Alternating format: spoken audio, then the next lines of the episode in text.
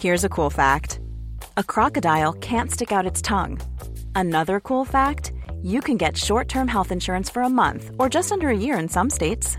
United Healthcare short term insurance plans are designed for people who are between jobs, coming off their parents' plan, or turning a side hustle into a full time gig. Underwritten by Golden Rule Insurance Company, they offer flexible, budget friendly coverage with access to a nationwide network of doctors and hospitals. Get more cool facts about United Healthcare short term plans at uh1.com. Le sponsor de cet épisode des couilles sur la table, c'est Ada Tech School, une formation pour devenir développeuse et développeur à la pédagogie alternative qui casse les codes et incite les femmes à coder. Et c'est important car les femmes sont encore largement sous-représentées dans le monde de la tech. Ada Tech School offre une formation unique de 21 mois, dont 12 en alternance, sans prérequis techniques ni académiques. Alors si vous souhaitez vous reconvertir dans un secteur très porteur, Ada Tech School vous attend. L'école est implantée à Paris, Lyon et Nantes. Il y a trois rentrées par an et la prochaine est le 27 mai. On nous dit qu'il reste quelques places. Ça vous intéresse? Vous pouvez postuler dès maintenant ou vous renseigner sur le site adatechschool.fr. Ada, A-D-A, Tech et School. Et en attendant, bon épisode Bonjour Virginie Despentes. Bonjour.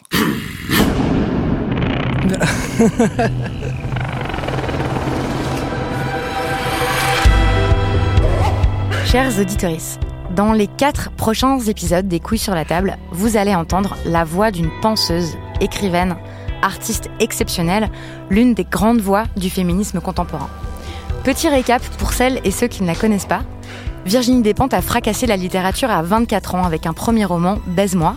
Le film qu'elle en a tiré six ans plus tard a été censuré, puis interdit aux mineurs et a provoqué un énorme scandale. À l'époque, Despentes est jugée brutale, trash, indécente, trop virile, hors limite. Sans formation universitaire, punk à 13 ans, internée à 15, elle a aussi été pigiste rock et porno à Lyon, hôtesse dans des peep shows, prostituée sur Minitel, avant de devenir cette artiste à l'œuvre fascinante. Une dizaine de romans, des nouvelles, des essais, plusieurs films et documentaires. Pendant deux heures, on a parlé de lesbianisme politique, des hommes et de la pornographie, de la violence, de la masculinité, du choix d'avoir des enfants ou non, de la paternité, de ce que le féminisme a fait à notre goût pour le cinéma et la littérature et de bien d'autres choses encore. Ce grand entretien est en quatre épisodes et voici le tout premier, Virginie Despentes, femme King Kong, où on revient sur son grand essai féministe, King Kong Theory. Si vous n'avez pas lu King Kong Theory, faites-le, après avoir écouté cet entretien. C'est un texte incroyablement puissant, en 150 pages, je l'ai relu chaque année, en y trouvant chaque fois des choses nouvelles, et je me souviens du choc de la première lecture. J'avais 16 ans, et jamais personne n'avait formulé de choses pareilles sur le viol, la pornographie, la prostitution, les hommes, la séduction, le plaisir. Despentes avait tout compris avant tout le monde. Ce livre a changé ma vie, et je peux encore en citer des passages par cœur, comme La virilité traditionnelle est une entreprise aussi mutilatrice que l'assignement à la féminité. Et finalement, en y repensant, je me dis que tout le projet des couilles sur la table, qui est de disséquer, d'analyser, d'examiner les masculinités contemporaines, bah, il a commencé à germer à l'instant où j'ai lu cette phrase. 13 ans plus tard, King Kong Theory a été vendu à 200 000 exemplaires en France, il est lu partout dans le monde, et il n'a rien perdu de sa radicalité.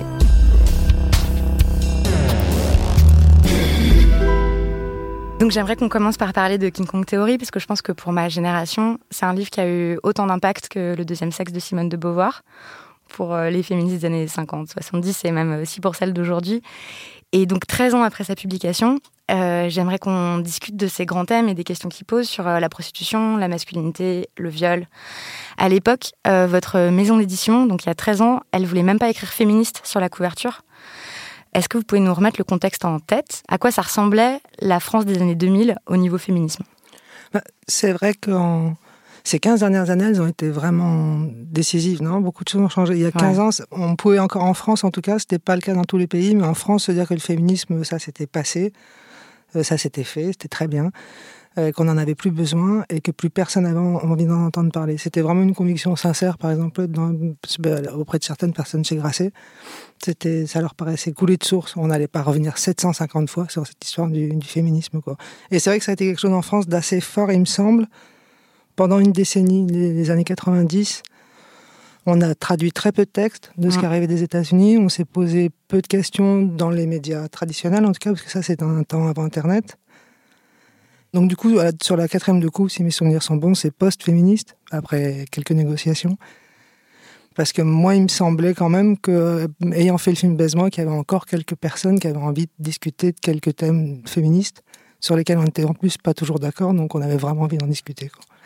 Parce que c'est vrai qu'aussi à ce moment-là, c'est un moment, il faut vraiment se souvenir pour des gens, je crois, qui ont moins de, moins de 35-40 ans, qu'il y a eu un moment où il y a eu un monde sans Internet. Donc il y a eu un monde, euh, une, une, ville par exemple comme Paris, où il était très difficile de trouver les textes féministes qui nous intéressaient, où il fallait vraiment aller les chercher dans certaines librairies, dans certaines bibliothèques de particuliers, il fallait rencontrer les bonnes personnes, parce que les textes étaient non seulement pas traduits, mais en plus on ne les trouvait pas physiquement, quoi.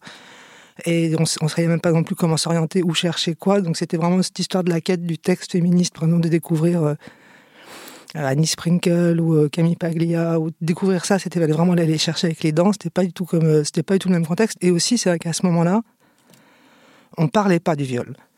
Ça veut dire qu'on pouvait être violé, avoir l'impression que c'était vraiment absolument extraordinaire et unique, puisque ça n'arrivait à personne d'autre, puisque personne d'autre n'en parlait. Il y a eu vraiment un moment historique où on s'est mis toutes à sortir de cette, bah, il y a deux ans, en fait. Il y a deux ans, ça a commencé un petit peu avant. Ça a commencé. Oui, je connais un violeur. Et Clémentine Autain a parlé, mm. euh, Madonna a parlé.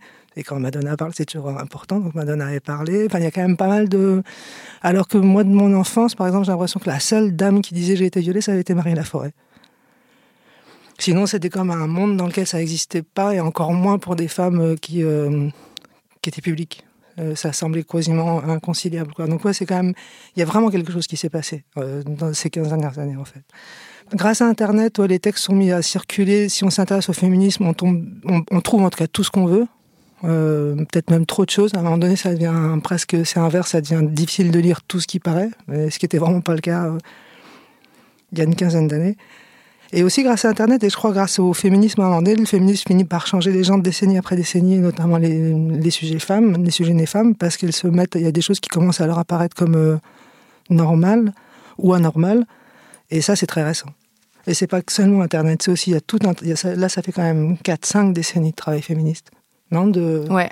C'est très, très, dans l'impression vraiment que ça arrive par, euh, par, par avancée super rapide, et ensuite on recule un peu. Mm. Mais il y a des espèces d'avancées hyper rapides, et c'est vrai que c'est même surprenant pour quelqu'un. Moi j'ai 50 ans, euh, quand je lis les textes des jeunes femmes de 20 ans ici et ailleurs, il y, a, des choses qui, où je sens vraiment qu'il y a des choses qui n'étaient même pas cette façon de penser que euh, si ça me dérange, c'est aussi important de si ça te fait plaisir par rapport à un homme, c'est totalement nouveau. On n'avait jamais entendu parler d'un truc pareil. Quoi. Si, bah, si par exemple tu fais quelque chose en tant que mec qui moi me dérange, le fait que ça me dérange, ça compte d'un coup. Ça n'avait jamais compté avant ça a été comme la chute du mur, quoi. C'est du jour au lendemain quelque chose qui n'avait jamais été possible ou pensé. Du coup, évidemment, que des jeunes femmes de 20 ans ont une attitude totalement différente dans leur façon de percevoir leur, euh, leur droit à dire qu'elles ne sont pas contentes et leur droit à dire qu'on va changer les choses jusqu'à ce qu'elles soient contentes. Non mm. Vous êtes euh, assez en colère dans l'essai, ça se sent, vous le dites et tout. Est-ce que vous vous rappelez dans quel état d'esprit vous l'avez écrit, dans quel état vous étiez? À écrire, c'est angoissant. Même c'est angoissant à un niveau presque euh, euh, non rationnel, c'est-à-dire euh, parler de son viol. À ce moment-là, c'est quelque chose qui m'a, j'en ai pas un souvenir. C'était pas un moment cool de ma vie. Euh, c'était vraiment comme être un soldat. Et pareil pour la prostitution. Alors ça devrait être moins traumatique, mais quand même le fait de le dire, de l'écrire, de ça a été, l'écriture était vraiment pas. Vous aviez peur qu'on vous tombe dessus, en fait, direct au moment de la sortie, comme après Baise-moi bah, Ce qui a été très bizarre, c'est que ça n'avait pas été le cas. Parce que normalement, ça aurait dû, ce type d'ouvrage, euh, trouver son lectorat. Mais par rapport aux médias traditionnels, ça passait pas. Euh, et là, pour une raison que j'ai toujours pas décodée, euh, c'est passé. Et j'ai jamais compris pourquoi on m'avait pas tapé dessus comme on tapait à chaque fois qu'une jeune femme publiait un texte qui parlait de sexe à ce moment-là. C'était quand même une raclée générale. Et celui-ci, je sais pas pourquoi il est passé. Quoi. Je pense qu'il y a eu un, effet de surprise, je crois. Un effet ouais, personne ne s'attendait à ça. c'est ça. Je, ne vois, pas, vois pas d'autre explication pour que ça soit passé aussi, euh, aussi facilement, finalement, parce que la sortie a été super euh, sereine, pour le coup. Dans King Kong Theory, il y a toute une partie qui traite de la prostitution, parce que vous, vous racontez euh, comment, pendant une période de votre vie, vous vous êtes prostituée. Et votre position dans le livre, je crois qu'on ne l'entendait pas du tout non plus à l'époque où c'est sorti, c'est mais en fait, euh, la prostitution, c'est pas un travail dégradant en soi. Et euh, l'argument selon lequel euh, les filles qui se prostituent le feraient pas si elles n'étaient pas obligées, c'est complètement bidon. Et vous dites, vous écrivez même comme si les pileuses de chez Yves Rocher étalaient de la cire ou perçaient des points noirs par pure vocation esthétique. Tu parles d'une rhétorique. Est-ce que votre position par rapport à la prostitution a changé 13 ans plus tard? Non, mais déjà pour revenir, à ce moment-là, c'était pas visible ce féminisme euh, des travailleuses du sexe, mais il existait. Cambrieria, par exemple, qui une association à Lyon, existait déjà. Il y avait déjà eu des mouvements de prostituées justement à Lyon. Et aux États-Unis, de la même façon, ils avaient déjà publié, discuté, ils faisaient déjà des festivals. En Hollande, ça discutait. Il y a quand même, il y avait déjà des travailleurs sexuels qui étaient organisés, qui discutaient, qui Claire Castanet avait déjà écrit son livre, je crois, oui, quand j'ai oui. Mais c'était très difficile à visibiliser parce que ça intéressait personne. C'était un non-sujet en fait et notamment cette idée qu'on pouvait être féministe et pro-légalisation de la prostitution, c'était effectivement pas un point de vue français très représenté. Quoi. Moi, mon point de vue n'a pas changé au sens où j'ai l'impression qu'entre-temps, toutes les travailleuses sexuelles qui se mobilisent, se mobilisent toujours pour plus de droits à exercer leur travail dans de bonnes conditions et pas pour plus de pénalisation. Parce que j'imagine qu'il faudrait changer les choses euh, entièrement, c'est-à-dire qu'on ne vende plus notre temps de travail de la même façon pour, euh, pour renoncer euh, à ce qu'est la prostitution et aussi que les, effectivement que la sexualité dans son ensemble se transforme complètement pour que ça soit inadéquate. Sinon, il y aura toujours une prostitution et toute l'idée de savoir comment elle se pratique et est-ce qu'on ne pourrait pas la sortir du, euh, de l'illégalité pour justement pour la transformer en quelque chose peut-être même aussi de plus joyeux. Ouais, et de moins. Euh, vous vous écrivez, c'est une façon de, rappeler aux hommes que leur sexualité est monstrueuse, qu'elle fait des victimes, qu'elle détruit des vies. Euh, car la sexualité masculine doit rester criminalisée, dangereuse, asociale et menaçante. Et si vous pensez que si la prostitution était légalisée, est-ce que la sexualité masculine n'apparaîtrait pas comme ça? Non, ça je ne le pense pas, mais je pense qu'ils pourraient, eux, aller voir des prostituées dans des conditions euh, meilleures pour eux aussi. C'est-à-dire quand on, si on est pour la prostitution, on est pour que les prostituées travaillent dans de meilleures conditions, mais évidemment on est aussi pour que le client soit reçu dans de meilleures conditions. On, on se dit que c'est un travail qui a des techniques, euh, qui a des aptitudes, euh, qui sont diverses. Je crois que les qualités d'une prostituée peuvent être très diverses, mais ça existe. Euh, pouvoir le faire mieux qu'une autre, ça existe. On peut être meilleur écrivain qu'un autre ou meilleur prostituée qu'une autre. De la même façon, d'ailleurs, ça, changera des. Ça dépend des points de vue, mais il y a des gens qui sont plus doués pour le faire que d'autres. Et je pense que ça pourrait être valorisé. Je pense qu'il y a des filles qui sont vraiment qui pourraient être de grandes prostituées euh, et ça pourrait dire plusieurs choses différentes. Ça pourrait être des grandes dominatrices, ça pourrait être des grandes psychologues, ça pourrait être des grandes infirmières, mais ça pourrait être juste des grandes techniciennes du sexe. Et je pense que ça pourrait être reconnu. Non, parce que c'est pas. Il y a quelque chose autour de la sexualité de toute façon que je peux. Si je, si je l'avais décodé, je l'aurais déjà dit. Mm. Mais qui m'échappe, euh, plus le temps passe et plus m'échappe le. Effectivement, la criminalisation de la sexualité des hommes et la honte projetée sur la sexualité des femmes et où c'est difficile à comprendre le, euh, pourquoi est-ce qu'on toutes les sociétés, on est d'accord là-dessus, toutes hmm. celles qui sont encore, euh, encore debout, en tout cas, c'est-à-dire que toutes les autres ont été détruites par les plus violentes. Et les plus violentes, donc pour être au plus violent, apparemment, il faut être dans une, quelque chose de très très délicat par rapport au sexe. Ouais, à la fois on en parle tout le temps et c'est valorisé et il n'y a aucun autre moyen que d'avoir une grande sexualité. Euh, Ouais, euh, quand on est un homme et tout, c'est la pour les femmes aussi. obligatoire. Pour les femmes on aussi. est censé tous aimer le sexe, tous avoir besoin de sexe, tous s'épanouir dans le sexe. Mais en même temps, il n'y a, a, pas une autre discipline dans laquelle on demande tous de nous épanouir, absolument tous. Il y a, il y a des gens qui n'aiment pas manger, on les laisse tranquilles. Si tu n'aimes pas baiser, si tu ne trouves pas ton compte, il y a quand même quelque chose chez toi qui sera toujours un petit peu euh, en dessous. Mais en même temps, si c'est trop, ça ira pas non plus. Donc c'est quand même, c'est quand même toujours une position dans laquelle de toute façon tu es inconfortable. Vous avez vécu en Espagne plusieurs années? En Espagne, il n'y a pas de criminalisation de la prostitution. C'est pas, enfin, le proxénétisme est pénalisé, mais il y a quand même, il y a, des bordels, il y a. Euh, et est-ce que d'observer ça, est-ce que vous trouvez que ça fonctionne bien en Espagne ou en tout cas mieux qu'en France? Bah, Je trouve que ça fonctionne mieux déjà parce que les partenaires peuvent travailler avec les prostituées comme ils le veulent, aussi parce qu'on voit des, euh, effectivement des appartements bordels qui sont autogérés, qui sont bien autogérés, que ça reste quand même un travail, et c'est l'intérêt de ce travail, euh, bien payé par rapport aux autres. Évidemment, c'est toujours quelque chose qu'on fait pour l'argent, mais comme le travail en général, c'est rarement être dans mon cas et gagner sa vie de quelque chose qui te plaît. C'est rarissime en fait. Je mm. pense en pourcentage, on ne doit pas être 1% à le faire. Et c'est à, ce niveau-là que je défends la prostitution. C'est pas, euh, je comprends l'argument, j'aimerais pas que ma fille soit prostituée, mais c'est vrai que moi, j'aimerais pas non plus que ma fille soit euh, exposée à je ne sais quel produit chimique dans une centrale nucléaire. Enfin, il y a plein de choses qu'on n'aimerait pas que nos enfants fassent comme travail. Je vois pas l'intérêt, de toute façon, de la, prohibition. C'est vraiment quelque chose, sincèrement, j'écoute d'autres féministes, ça m'échappe. Parce que c'est comme se dire, euh, elles ont qu'à aller gagner 6,50 euros de l'heure et pour, bah, ça m'échappe. Moi, je sais pas du tout ce que je pense. Si la valeur euh, travail n'existait plus du tout, ça ok, si on se disait tous, on ira travailler seulement quand ça nous intéresse, ou trois mois par an, tous, euh, parce que, tu vois, si c'était un truc mieux organisé, le travail et l'argent, de toute façon, je pense que la plupart des filles se prostitueraient pas, effectivement. Si on n'avait pas besoin, si on n'avait pas ce rapport au travail et à l'argent, effectivement, il n'y aurait pas de prostitution. Mais il y a plein de choses. Euh, si les mecs avaient moins de problèmes avec leur sexualité, il y aurait peut-être moins de prostitution aussi. Ouais. Moi, je sais pas du tout ce que je pense euh, par rapport à ça. Plus je lis des textes, plus je, je sais pas, j'ai moins j'ai d'opinions en fait, euh, et du coup, je, je, comprends les deux parties. Par exemple, je comprends, euh, je, je, disais l'enquête de deux sociologues qui enquêtaient à la frontière espagnole, à Perpignan, et qui disaient que, par exemple, le fait d'aller voir des prostituées, c'était complètement intégré à la sexualité des adolescents là-bas, et que du coup, ça crée un truc chez les filles où elles se sentaient obligées d'être à la hauteur et de se comparer aux prostituées et que en fait ça crée un désir et une vision de la sexualité masculine complètement différente en fait pour les deux. Ou ça la conforte dans ce qu'elle a déjà de conservateur et de hein. prédateur. Quoi. Mm. Pas ça la révèle parce que c'est quand même c'est une construction. Enfin, je veux dire, ça révèle une construction parce que je pense pas que les gens naissent avec l'idée qu'ils vont aller au putes et, euh, casser les couilles à tout le monde.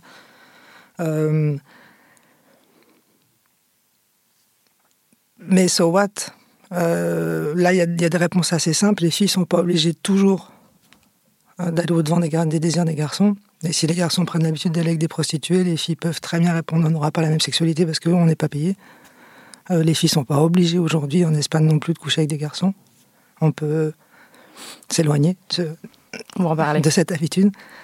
Et ensuite, surtout, on peut avoir un dialogue, c'est-à-dire les garçons peuvent prendre une habitude et ensuite, à un moment donné, peut-être que les garçons pourraient s'éduquer aussi, petit à petit. Et par exemple, comprendre que je ne sais pas comment ça se passe leur sexualité, ça a l'air d'être un bordel. Euh, c'est vraiment le continent noir, cette histoire, on comprend rien. En fait, le vrai continent noir, c'est vraiment la sexualité masculine. on a l'impression que c'est. Euh, on ne sait même pas, il y a un truc qui leur arrive, ça a l'air d'être euh, entre le loup-garou, le vampire, on ne sait plus comment penser.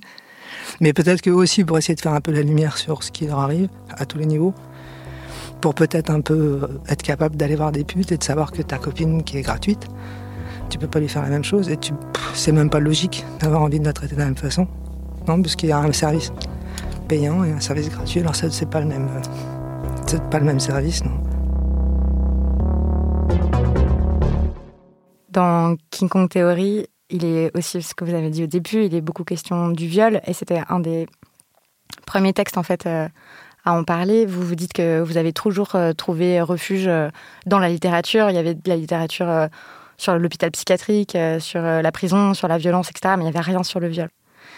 Et vous faites euh, cette réflexion, vous dites qu'une fois que vous avez publié Baise-moi, il y a plein de femmes qui sont venues vous voir encore et encore et encore pour dire j'ai été violée dans telle circonstance, à tel moment, et vous écrivez comment ça se fait qu'on n'entende jamais la partie adverse des mecs qui disent bah oui j'ai violé une telle tel jour dans, dans telle circonstance? Moi, j'ai reposé la question dans le podcast et depuis, j'ai reçu plein de témoignages euh, de mecs euh, qui expliquaient euh, comment ils avaient violé, pourquoi, etc. Et je suis complètement perplexe en fait face à ces témoignages-là. Je me demande si, je me demande ce qu'il y a à comprendre, ce qu'il y a à entendre. je me demande si vous, depuis que vous avez écrit ça, vous avez aussi reçu des paroles d'hommes qui ont violé. Et quelle attitude vous aviez par rapport à ça? Jamais. Jamais? Non, mais jamais.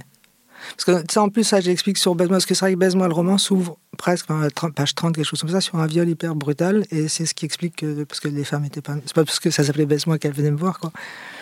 Et après, j'ai écrit King Kong Theory. Donc là, c'est devenu, euh, euh, pendant un moment, je suis devenu, même encore aujourd'hui, presque un centre de, de recueil de témoignages de femmes violées de plein de façons différentes, quoi. C'est comme un. Euh, mais j'ai jamais vu un mec qui me dise. j'ai violé. J'ai violé de telle façon ou de telle façon, où j'étais content, pas content, j'ai compris, j'ai compris qu'après, jamais, un, un mois, personne, jamais, jamais, jamais un mec est venu me le dire. Et je crois qu'aussi, et ça me surprend qu'il y ait beaucoup de mecs qui aient appelé, je trouve ça vachement bien, parce que moi, la peur que j'ai, j'ai l'impression que souvent les mecs comprennent réellement pas. Moi, je pense qu'ils Mais si, très bien. sont capables de témoigner, ils comprennent très bien et qu'on devrait pouvoir commencer à en parler avec eux. Ça, c'est intéressant. Quoi. Mais justement, je me demande euh, qu'est-ce qu'on en fait, en fait, une fois qu'en en fait, on sait qu'ils se rendent compte. Est-ce que, par exemple, vous, vous pensez qu'un homme peut violer sans s'en rendre compte? Ah oui. Ah oui? Bah, Les hommes de ma génération et les hommes plus vieux ont été éduqués de telle façon que vraiment, ça comptait pas ce que pensaient les femmes ils baisaient tout seuls. En gros, ils baisaient avec des corps, mais de gens qui n'étaient pas vraiment là. Donc ça leur, il y avait quelque chose sur le consentement féminin qui leur échappait complètement, c'est vrai. Il y avait toute une culture qui leur disait faut toujours un peu les forcer quand elles disent non, c'est oui. C'était vraiment, il y avait une vraie, il y a, vraiment eu Hollywood là-dessus a vraiment fait un, vrai travail de fond.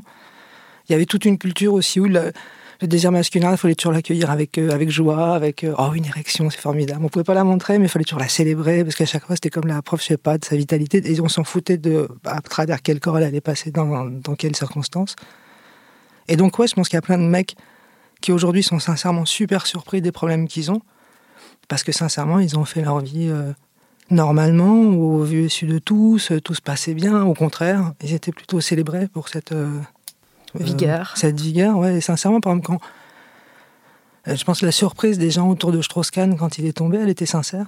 Ils savaient très bien ce qui était. Enfin, tu vois, après, on a compris petit à petit, on savait très bien qui c'était, mais c'était simplement, c'était tellement normal d'être. Euh, un bah, d'être vigoureux, quoi, d'être vigoureux, d'être viril, quoi, d'être un mec. Hein. Et c'est du coup, oui, je pense qu'il y a plein de mecs qui ont pu faire des trucs et qui, sincèrement, seraient surpris de savoir que 20 ans après, la fille pense encore et qu'elle a envie de vomir. Euh, je pense que ce qui se passe aussi, c'est que maintenant, ils ont appris que peut-être ça avait un intérêt de se préoccuper de cette femme brisée. C'est quelque chose, vraiment, c'est quelque chose qui n'existait pas avant. Il y avait les hommes, les sujets actifs, importants, c'était les hommes, et il y avait nous autour. Et nous, bon. Ce qu'on ressentait, ce qu'on voulait. C'était vraiment pas important, ça l'était réellement pas. La seule chose qui était importante pour eux, pas nous, c'est qu'on se teste pour pas perdre euh, euh, la réputation, quoi, en fait. Mais sinon, franchement, ils s'en foutaient. Donc oui, ça, ça peut les sûrement, au sens, ils ne se sont même pas posé la question, ouais. Hmm. ça, je le crois. Après, euh, à chaque fois, ils peuvent pas s'imaginer ça. Mais il y en a plein. Hein. franchement, ce qu'ils ont fait, c'est pas un viol, je le crois. Et je pense qu'on peut faire quelque chose. Déjà, si on parle avec les gens euh, très jeunes, euh, je pense qu'il y a plein de garçons qui n'ont pas envie d'être des. Des prédateurs, des agresseurs, des violeurs. Ouais, des, des, gros connards. c'est de la même façon que. ça veut pas dire que tu y arrives. Moi, en tant que meuf blanche, j'ai pas envie d'être une connasse. Ça veut pas dire que je vais y arriver à chaque fois, parce que de toute façon, c'est ce que je suis, je trimballe tout ce que j'ai à trimballer. Mais si tu me demandes, euh, je veux bien prendre cinq minutes pour réfléchir, essayer de pas être une connasse. Je pense qu'il y a plein de mecs qui sont exactement dans le même genre de position en tant que mec. Ils ont pas. À la fin de la journée, ils ont pas envie de se dire j'ai été un gros connard euh, qui a usurpé de ma force à chaque fois que j'en ai eu l'occasion. Non, je crois. Donc, mais oui, c'est tout le problème du privilège en fait. C'est euh, est-ce qu'on a envie de le reconnaître? Est-ce qu'on peut s'en débarrasser? Ou alors est-ce qu'on préfère être euh, dans le déni et donc euh, nier qu'on a ce privilège-là et pas y réfléchir? Ou est-ce qu'on a envie d'y réfléchir? Ou est-ce qu'on est content d'être alerté? Est-ce qu'on a, est qu'on est, est qu'on a envie d'aller vers quelque chose qui serait mieux, qui nous paraîtrait mieux, juste, juste pour à la fin de l'exercice se dire d'essayer d'être mieux, quoi, d'avancer? Et est-ce que ça changerait quelque chose Je pense d'essayer de discuter avec des garçons de 11-12 euh, ans de ce que va être leur sexualité, oui, je pense que ça pourrait changer, on ne l'a jamais fait. Euh, mais même ne serait-ce que pour essayer de voir, est-ce qu'il y a moyen de que ça se passe bien, même. Toi qu'il soit. mais même le fait, de toute façon, j'imagine deux jeunes garçons aujourd'hui, euh, un garçon qui a 16 ans, aussi crétin soit-il, ne peut pas être exactement dans la même ignorance et crétinerie qu'un garçon qui avait 16 ans dans les années 80. Parce que quand même, il a été alarmé plein de fois sur plein de choses. Alors que dans les années 80, franchement, on leur disait rien sur rien. C'était vas-y mon gars. Baise autant que tu veux, euh, le plus vite possible. Ouais, et si elle court pas assez vite, attrape-la. Enfin, il y a vraiment, c'était toute une culture euh, paillarde, on disait. Et paillarde, c'est vraiment la culture du viol en vérité. Ça passait pas du tout. C'était pas une fête qu'on allait faire tout ensemble, c'était une fête qui passait sur nous, quoi. Euh, femmes, là, je parle.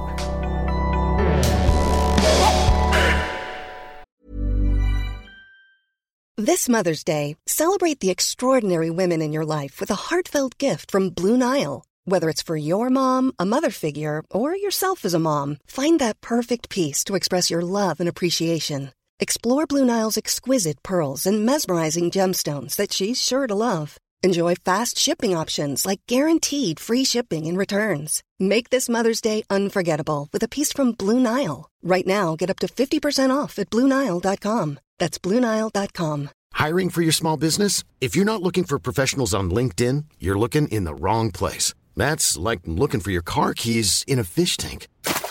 LinkedIn helps you hire professionals you can't find anywhere else, even those who aren't actively searching for a new job but might be open to the perfect role. In a given month, over 70% of LinkedIn users don't even visit other leading job sites. So start looking in the right place. With LinkedIn, you can hire professionals like a professional. Post your free job on linkedin.com slash people today. À l'inverse, on n'a jamais non plus appris aux filles à se défendre. Là, on se dit, bon, on peut éduquer les garçons, on peut moi, tout cet été-là, j'ai écrit ce, livre euh, Des couilles sur la table. Et donc, j'ai passé vachement de temps à réfléchir à ces violences sexuelles, à comment on peut les éviter, etc. Et, puis, il y avait des moments vraiment de complet découragement. Je me disais, mais est-ce que vraiment c'est ça le problème? Est-ce que c'est qu'on n'a pas fait assez de pédagogie? Est-ce que c'est parce qu'on n'a pas assez expliqué?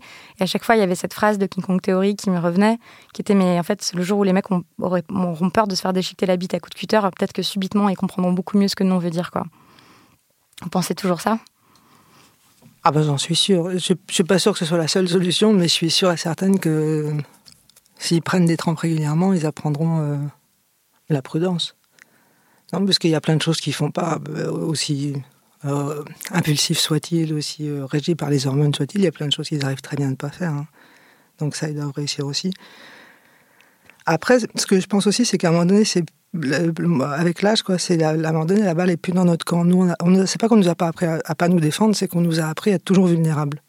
On nous a appris à avoir peur, euh, à avoir peur sans rien faire, à considérer qu'avoir peur dans l'espace public c'était normal, à avoir peur au travail c'était normal, à avoir peur euh, dans son Chez soi aussi, ouais, dans son couple, même juste dans sa maison, parce que peut-être qu'on a été suivi, peut-être que quelqu'un va rentrer, qu'on nous avait bien dit que dans les pourcentages, c'est à la maison qu'on était le plus violé. Enfin, il fallait avoir peur partout, et on nous a pas seulement appris à pas nous défendre, on nous a vraiment appris à avoir tout le temps peur. Et comme le privilège de tuer, c'est vraiment un privilège d'homme, on nous a appris en plus à jamais nous défendre jusqu'à être capable de tout pour se défendre. C'était vraiment un apprentissage euh, euh, qui va beaucoup plus loin que nous apprendre à pas nous défendre. Enfin, ne pas nous apprendre à nous défendre, ça va quand même beaucoup plus loin que ça. Et donc ça aussi, oui, ça peut être changé. Vous, vous avez appris à vous défendre? Mais aussi, à un moment donné, on, en a marre de tout le temps être celle qui... Euh, idéalement, il faudrait ne pas avoir à répondre à l'agression aussi souvent. Que l'agression existe, ok, mais qu'elle soit aussi répétée, aussi quotidienne, aussi centrale, aussi obsessive de, euh, de, de la part d'une partie de la population masculine, ça, ça doit pouvoir être changé. Euh, on doit pouvoir largement soulager parce que nous, on ne peut pas passer notre vie à savoir comment se défendre ou comment zigzaguer ou comment aller plus vite ou bah comment tuer des mecs ou parce que c'est un problème de tuer un mec. Même pour moi qui suis radical, je me dis on peut pas non plus tuer des gens tous les jours. C'est vrai que c'est pas. Ou alors ça, on passe vraiment dans un système de société totalement différent. On va les abattre tous. Donc, donc, le donc faut, faut, faut solutionner le problème à un autre niveau que nous, comment on se défend. Parce que sinon, nous, comment on se défend, c'est ça, à un moment donné, qu'on les tue tous. Et c'est oui. ça pose des problèmes ça pose des problèmes. faut dire ce qui est. Mais vous, vous, avez appris à vous défendre, vous avez appris à vous battre et tout? Moi, je sais me battre, mais par exemple, dans la circonstance du viol, c'est ce que je raconte dans le mm. livre, c'est peut-être un des trucs les plus pénibles à raconter. Euh, j'ai eu l'impression d'être ramené à un autre, euh, un autre état de victime absolue, et je me suis pas défendue du tout. Et ça a été une surprise pour moi, parce qu'en plus, j'étais vraiment une brute étant petite. Beaucoup plus qu'aujourd'hui, là, j'ai beaucoup changé, mais j'étais, j'étais physique, quoi, on peut dire, je suis une meuf grande. Euh, et je fais vachement bien la colère. C'est un truc que c'est, je pratique, c'est mon truc. Quoi. Et donc ça a été vraiment une surprise pour moi d'être à ce point euh, dépouillé. Euh, dans cet acte-là, parce que vous écrivez, euh, s'ils avaient essayé de me piquer mon blouson... Ça a été super différent. Ouais. Et même dans des trucs de violence, c'était pas un truc qui me dérangeait du tout, la violence. Mais là, cette violence-là, c'est comme si elle m'avait ramené à un point très particulier. C'est vrai que ça, ça m'a sidéré sur le coup, mais même après, dans... qu'est-ce qui se passe dans, dans ta tête, le moment où tu décides, ok, dans cette circonstance-là, je peux pas. Je vais même pas essayer. Je vais même pas essayer. Mais après, dans la rue, je me défends pas mieux que n'importe qui. C'est-à-dire qu'il y a des jours, parce qu'il y a des, même, même à 50 ans, tu continues à être euh, à, à, à 50 ans, euh, invectivé très régulièrement dans la rue sur comment tu es habillé, sur ta, des choses de, de, toi. Quoi. Et il y a des jours où je réponds bien, euh, il y a des jours où je réponds violemment, il y a des jours où j'ai de l'humour, puis il y a des jours où tu es comme une code. Euh, et ça, je pense que c'est pas une question de force. N'importe qui. Euh, il y a des jours, non. Il y a des jours, non, là, je sais pas quoi dire, ou je suis pas en forme, ou tu me fais peur, ou toi, il y a. C'est-à-dire, il y a absolument. Je pense, pas qu'il y ait une technique infaillible. Il y a des gens qui sont plus grandes que d'autres, puis il y a des meilleures journées que d'autres, il y a des agresseurs moins doués que d'autres, donc ça, ça te permet de prendre dessus plus facilement, mais euh, dans la rue, régulièrement, je me sens conne encore aujourd'hui. Maintenant, j'ai pas une technique imparable de d'essence dépente à tout. Parce que de toute façon, si on te casse des couilles, justement, très régulièrement, il y a toujours des moments où tu te sentiras pas bien. C'est normal. C'est pas. Aussi parce que c'est hyper pénible d'être en colère sans arrêt et tout, de se Bah, battre tout le temps contre tout le monde. euh. T'en peux plus, quoi. Puis il y a des jours, t'es t'es pas bien.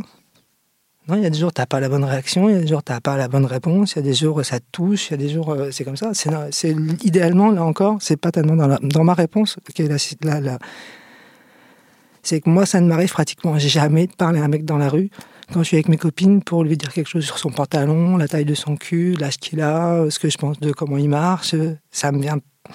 Je le fais pas.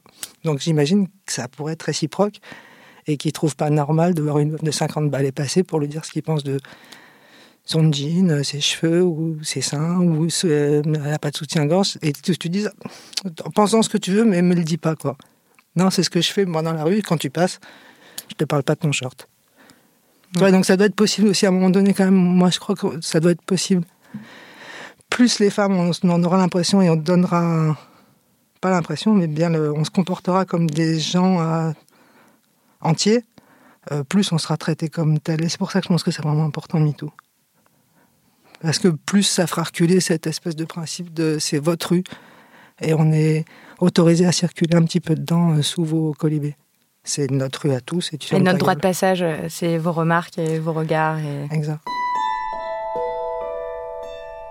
Il y a une question qui euh, revient encore et encore euh, dans les questions que m'envoient les auditorices. C'est en gros, euh, qu'est-ce qu'on fait de ces fantasmes de domination sexuelle? Vous vous en parlez aussi dans King Kong Theory. Vous dites que c'était d'autant plus troublant que les fantasmes de viol et d'être prise de force dans des conditions plus ou moins brutales, ils existaient. En fait, on a grandi avec ça. Et peut-être même la sexualité hétérosexuelle féminine, elle s'est vraiment construite avec ça aussi, en fait. En tout cas, c'est une composante importante. Je pense pas qu'elle soit exclusive, mais c'est comme un cœur, c'est comme un. Au moins un, territoire très important de la, sexualité hétérosexuelle et homosexuelle aussi, en vérité. Le rapport de ce truc de force, euh, il existe aussi euh, dans, l'homosexualité. Et je sais pas ce qu'on en fait, parce que c'est. J'imagine que la meilleure réponse, ce serait justement pouvoir faire construire d'autres imaginaires euh, pornographiques et érotiques euh, J'imagine que si une petite fille comme moi, euh, c'est important pour dès que je suis petite, ce truc de la domination est important, c'est parce que c'est vraiment toute l'imagerie, toute l'image du, catholicisme. C'est les saints attachés, les saints attachés, les Jésus en croix, tout le monde est toujours attaché, tout le monde est tout le temps torturé, mais en même temps il y a une espèce d'extase là-dedans, il y a une et après c'est Angélique euh, Marquise des Anges. Marquise Moi aussi, j'ai Desanges. vachement regardé Angélique Marquise des Anges et elle est jamais d'accord au début. Et elle est toujours d'accord. Et on était petites. Enfin, moi, pareil, je me Mm. vous l'avez petite, j'ai vu petite. Et j'imagine que si on construit d'autres. euh, on n'est pas obligé d'en finir complètement avec cela, mais si on y adjoint d'autres. euh, et c'est pour ça que moi, je crois qu'il faut construire une pornographie différente. Un imaginaire érotique en général différent. Euh, je crois que ça existe. Il n'y a pas une seule façon de. De, de- faire, pas, pas faire l'amour au sens romantique, mais de faire le sexe. Et donc, on doit pouvoir. euh, inventer des, euh, des sexualités, des, des représentations de la sexualité qui soient dissédantes et qui nous permettent d'avoir pas que cet imaginaire-là. Parce que que cet imaginaire, il est vachement excitant, je l'aime bien, je veux bien l'assumer, mais c'est vrai qu'après, toute une vie avec ça, là, je te dis, j'ai 50 ans, c'est long. Voilà, tu dis, j'aimerais bien à un moment donné avoir euh, d'autres d'autres idées, quoi, de- d'être enrichi de. Et je crois, non, c'est pour ça, à part être pro-prostitution, je suis vraiment farouchement convaincu qu'on devrait faire de la pornographie euh, euh, comme on fait des westerns et des films d'horreur, avec de l'argent, avec des moyens, avec, euh, et qui, on, qui on aurait vraiment y gagné. Moi, j'aimerais vraiment euh, voir le Catherine Bigelow euh, pornographique euh, avant de mourir. Quoi. Oui, mais en même temps, vous avez écrit que faire du porno en faisant l'économie de la contrainte, c'était comme faire du patinage sans les lames sous les chaussures. Bon courage. hein. Elle a de quelle contrainte Je me souviens pourquoi j'ai dit ça. C'est dans le tout le chapitre sur le porno. Vous dites que le porno est essentiellement basé là-dessus. Euh, Sur la contrainte sur la contrainte. Et qu'en même temps, essayer d'en faire sans ça, bon, est-ce que c'est possible Eh ben, Aujourd'hui, là-dessus, je suis plus d'accord. Alors, je pense qu'on Mm. doit pouvoir essayer autre chose. On doit pouvoir essayer, notamment, euh, là, je pense pour les, les petits enfants qui regardent beaucoup de pornographie maintenant, ils ont vraiment, ils auraient beaucoup à gagner, je crois. Une, je sais pas, une autre pornographie, quelque chose d'un peu plus joyeux, non, ou plus fantaisiste, Ou plus tendre, ou plus... plus tendre, ou plus fantaisiste, ou plus foufou, ou plus, euh, ou moins hétéro aussi quand même. Hmm. Parce qu'il n'y a pas même s'il y a la contrainte euh, dans l'homosexualité, je le disais, en fait, quand tu quand en es témoin, c'est pas exactement la même chose. parce que ça répète pas exactement ou ça contredit pas exactement les mêmes clichés. Mais aussi, ouais, aussi des, fois de la domination soft pour les enfants, ce serait bien aussi. Enfin, je trouve que la pornographie, c'est probablement un des trucs qu'on a le plus à. Parce que. Mais ce truc du sexe, je te dis, si j'avais décodé le truc, si j'ai craqué le truc, je, le dirais tout de suite. Mais là, pour l'instant, je ne pas. Je comprends pas pourquoi c'est aussi. Euh, agressif et je crois pas du tout à toutes les conneries, ouais, la préhistoire, les cavernes, machin, tout ça. Ouais, les hormones et tout, c'est clair. Bullshit absolu. Et là-dessus, ce que ma connaissance de Foucault, c'est pas exactement de ça dont il parle non plus. C'est-à-dire, euh, à un moment donné, pourquoi, euh, pourquoi on a abandonné comme ça toute éducation de la sexualité chez les hommes et chez les femmes. Et que du coup, la seule qui reste là, c'est. Elle est capitaliste, c'est-à-dire euh, je t'attrape et je prends ce que je veux. Et si je peux tirer un peu plus de ce que tu veux donner, je jouis. C'est ça, en fait. Tout en ayant l'air d'y prendre aucun plaisir. Je pense aux, hommes dans le porno. le code, c'est euh, c'est qu'ils n'ont même pas l'air euh, d'y prendre plaisir, en fait. Non, parce que c'est vrai qu'ils sont pas très valorisés, les acteurs porno, notamment en France. Euh, et notamment, pareil, dans le porno hétéro. Dès que tu vas vers le porno homo, tu as l'impression qu'ils prennent un peu plus de plaisir, ils sont beaucoup plus tendres et ils sont beaucoup plus beaux. Ils sourient. Et ils sont contents d'être là, les hmm. deux. Euh, même quel que soit ce qui se passe, tu as toujours l'impression, enfin pas tout le temps, mais en général, tu as une sensation comme ça de. Ils sont contents d'être là pour faire le même truc. Et dernière chose, pour euh, terminer avec le porno, dans votre grande. Ah ouais, non, le truc aussi, c'est que les mecs, bien sûr, et c'est dur pour eux le porno. Ah ouais? Ah bah ouais, c'est vachement de boulot. Ça, tu le sais quand tu deviens lesbienne et que tu commences à jouer avec des gars de ceinture, c'est super crevant d'être un mec. S'il y a un truc où je reconnais euh, aux, hommes que j'ai compris quelque chose en devenant lesbienne sur les mecs, c'est putain, ils ont plus de boulot que nous pendant. C'est physique, ouais. Donc euh, j'imagine bien qu'au bout d'une heure, tu rigoles pas encore. Non, à moins d'être vraiment athlète, athlète, sinon t'es fatigué, t'es fatigué physiquement. On se rend pas compte ça. Dans Vernon Subutex, il y a ce personnage d'homme, euh, Patrice, on va en reparler assez longuement, parce que c'est un personnage super puissant, plein de contradictions et tout. Et lui, il déteste le porno. Il dit qu'il déteste le porno. Il dit euh, que ça l'avilit, euh, qu'il n'a pas envie de bander en regardant des femmes euh, se faire rabaisser au rang de chienne. Et pourtant, il bande, ça lui remplit la tête de saleté dont il n'a pas l'usage. Mais on lui demande pas son avis. On lui met du porno sous le nez tout le temps. Mais c'est vrai. Bah, il y a quelque chose de vrai, ça les attrape pas tous, mais ça en attrape vraiment beaucoup dans le filet, c'est comme des sardines. Quoi. Donc, et c'est pour ça qu'on l'utilise autant. Quand les publicistes utilisent autant le corps de la femme, c'est pas par, parce qu'ils ont envie que le monde devienne une grande partouze, il n'y a, a, rien de, de lubrique chez eux, c'est qu'ils savent que vraiment, là, quand ils t'attrapent par là, euh, consommateur mec, ils t'attrapent.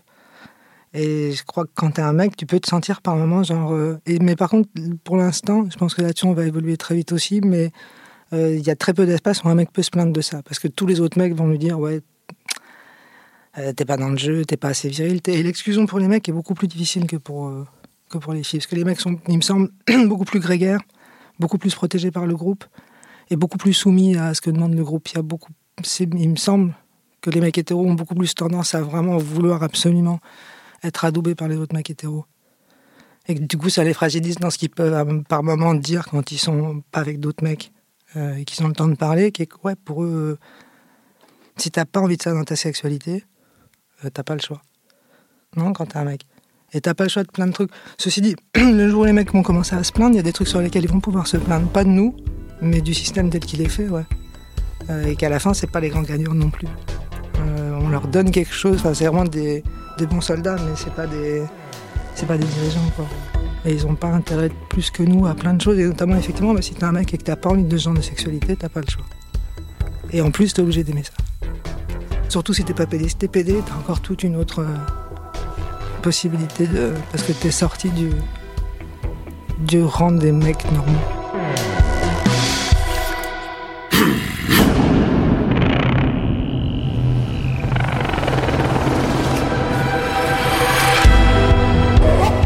Suite de cet entretien est à retrouver la semaine prochaine. Tout le monde respecte la violence, pas la, souvent pas la violence conjugale, mais la violence dans la rue. Tout le monde la respecte. Il n'y a que ça qui fait qu'on te prend au sérieux. Euh, si les gilets jaunes cassent pas tout, euh, c'est pas les gilets jaunes. On les écoute pas quoi. Enfin, je veux dire, faut vraiment. Sinon, c'est des Catalans. Les Catalans, tout le monde s'en fout de leur, euh, leur combat. Il est pacifiste. Tu vois, personne. Et du coup, tout le monde s'en fout. Tout le monde s'en fout. Vous venez de l'entendre. Il sera question de violence et de colère, celle qu'on laisse exploser, qu'on subit ou qu'on contient et des personnages masculins dans les romans de Virginie Despentes. Cet entretien a été enregistré le 29 août 2019 dans le studio Virginie Despentes de Binge Audio. Les couilles sur la table est un podcast de Binge Audio. Merci à Quentin Bresson pour la réalisation. Si ce que vous avez entendu vous interpelle, vous dérange, vous a ému, s'il vous plaît, parlez-en autour de vous. Et vous pouvez toujours m'écrire à l'adresse les couilles sur la table binge.audio.